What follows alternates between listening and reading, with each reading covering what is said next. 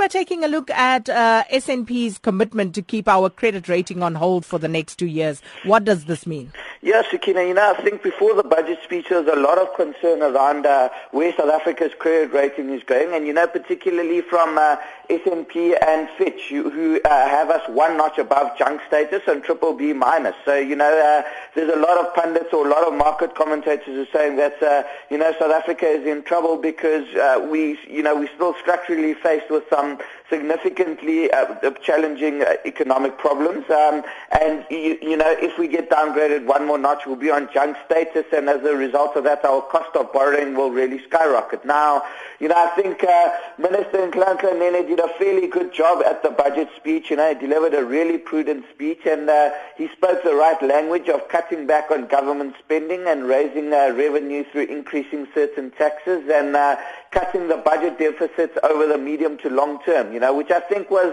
the, the, the right message to send out, and it certainly, I think, did enough to keep uh, ratings agencies at bay for a while. You know, we saw S and P announcing uh, just uh, yesterday that uh, they get, that they've committed to keeping South Africa's credit rating uh, where it is for the next two years, um, basically reaffirming their stable outlook on the South African sovereign credit rating. So, you know, I think that's good news that uh, we're not going to get downgraded to junk by S and P for the next two years. Um, you know, I don't, I don't see any reason why Fitch wouldn't follow suit um, after the budget speech delivered. And they're really giving the South African National Treasury and uh, Minister Nene some time to get South Africa's finances in order and some time for their plans to see growth filter through and to see government debt uh, to G D P stabilize and uh, the, uh, the the budget deficit uh, d- declining. So, you know, I think it's a it's a it's a, it's a thing of giving them some sort of credibility um, and, and and waiting and seeing how their plan plays out. Uh, But having said that, you know, I think uh, Moody's, we, we might get a downgrade from Moody's this year. We're still on a negative outlook there.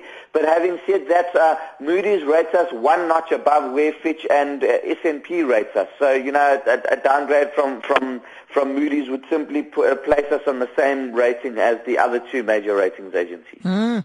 And uh, business confidence, those numbers came out yesterday. What uh, did we see there, Nadir? Yeah, we saw a slight decline in uh, in, in in business confidence for uh, month on month to forty-nine index points, and you know it, it's a real pity, Sakina, because uh, all components of business confidence seem to be ticking upwards. You know, uh, retail business confidence seems to be going upwards, um, and that's really on the back of uh, the lower oil prices and, uh, lo- and and and and a consumer in a slightly better position as a result of uh, lower inflation. Um, and you know, we, we, we saw, but uh, we just saw this massive drag on business confidence because of uh, the electricity constraints. Now, you know, we've mentioned this time and time again on your show, but uh, the Eskom is really, really holding back the South African economy, you know, and I think it's of utmost importance that we get the energy crisis resolved. And uh, we saw indications of that come through both in the State of the Nation as well as the budget speech, and uh, let's hope they can deliver on that. You know, we see, plan, we, we, we're hearing stories of uh, Eskom, uh, uh, at least Sasol wanting to sell back four hundred fifty megawatts of power to of gas-generated power to Eskom. Um, you know, we see a couple of good news stories about Medupi Unit six starting to starting to supply its first lot of uh, power to the grid.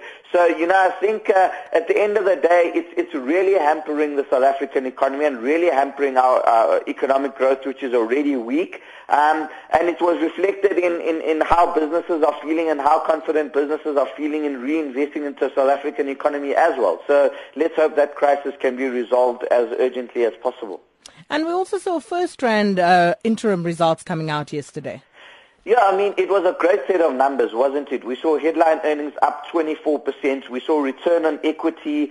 Um, we, we saw uh, at least uh, we saw return on equity reaching somewhere around twenty-four percent. Um, you know, and we saw all three divisions, FirstRand, West Bank, and uh, R M B, you know, increase headline earnings. So, uh, and, and we saw the group boost its dividends by um, by, by, by twenty-one percent to ninety-three cents a share. Um, and you know, overall, we see a really good story coming out of FirstRand. You know, they really are the leaders in the banking space. In fact, we've seen uh, all the banks release uh, results more recently, and we've seen uh, F N B or FirstRand has been by, by far the best bank. You know, we saw here uh, Standard Bank only growing headline earnings by one percent, return on equity fourteen percent. That's almost half, or at least return on equity thirteen percent. That's almost half what the return on equity at FirstRand is. Um, we saw uh, Absa release results recently, and their uh, earnings was up uh, just five percent.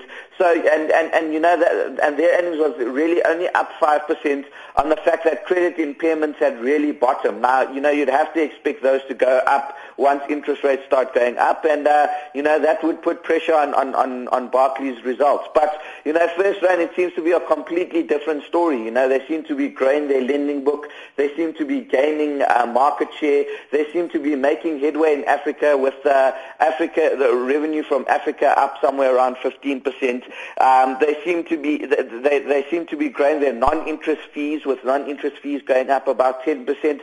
So all in all, it's a great story to be told by FirstRand, you know. And I, but I think at the end of the day, that's also been reflected in the share price, uh, with the, obviously FirstRand running ahead of the rest of the banking index by quite some way. But despite all the the good results announcement yesterday, Sakina, we still saw the share sell-off in excess of two percent. Now, the reason for that is still the fact that uh, the foreigners are really um, dumping emerging markets on expectations of U S interest rates going up, and what we, which, what we've been talking about for the last two days, and why equity markets have been coming under pressure. So I think, uh, you know, despite the fantastic results, we still the foreign ownership in, in FirstRand is, is, is really high, particularly because the return on equity is so good and because their earnings delivery has been so good. Um, the foreigners have loved the bank. So as a result, As a result of that, when we see big foreign selling coming into our markets, uh, you know, despite the good news, we still saw the share price tumble.